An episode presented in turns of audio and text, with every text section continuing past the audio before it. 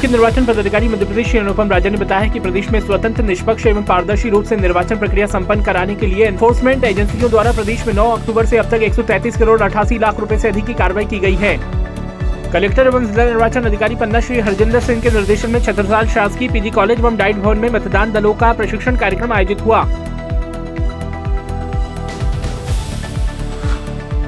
सतना में मतदाता जागरूकता कार्यक्रम के तहत छात्र छात्राओं की सहभागिता से वॉल ऑफ डेमोक्रेसी पर पेंटिंग प्रतियोगिता आयोजित की गई एवं इस अवसर पर कलेक्टर एवं जिला निर्वाचन अधिकारी श्री अनुराग वर्मा ने प्रतिभागियों का उत्साहवर्धन किया।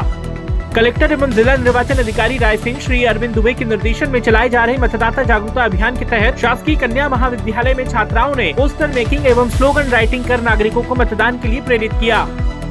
कलेक्टर एवं जिला निर्वाचन अधिकारी दमोह श्री मयंक अग्रवाल ने कलेक्ट्रेट सभा कक्ष में पोस्टल बैलेट के माध्यम से मतदान के संबंध में बैठक कर जरूरी निर्देश दिए। कलेक्टर एवं जिला निर्वाचन अधिकारी बड़वानी डॉक्टर राहुल फटिंग ने शहीद Bhima Nayak government PG college में जिलों की चारों विधानसभाओं के लिए नियुक्त सेक्टर ऑफिसर्स को दिए जाने वाले प्रशिक्षण केंद्रों का निरीक्षण किया। कलेक्टर एवं जिला निर्वाचन अधिकारी नर्मदापुरम श्री नीरज कुमार के निर्देश अनुसार मतदाताओं की सुविधा के लिए जिले के सभी मतदान केंद्रों पर निर्वाचन संबंधी आवश्यक जानकारियों का लेखन किया जा रहा है। विधानसभा निर्वाचन दो हज़ार तेईस के तहत सागर में सिटी बसों पर मतदाता जागरूकता संदेश वाले स्टिकर चस्पा कर नागरिकों से मतदान करने की अपील की जा रही है। शिवपुरी में स्वीप गतिविधियों के तहत स्कूली छात्र छात्राओं ने पेंटिंग प्रतियोगिता एवं रैली निकालकर नागरिकों को मतदान के लिए जागरूक किया।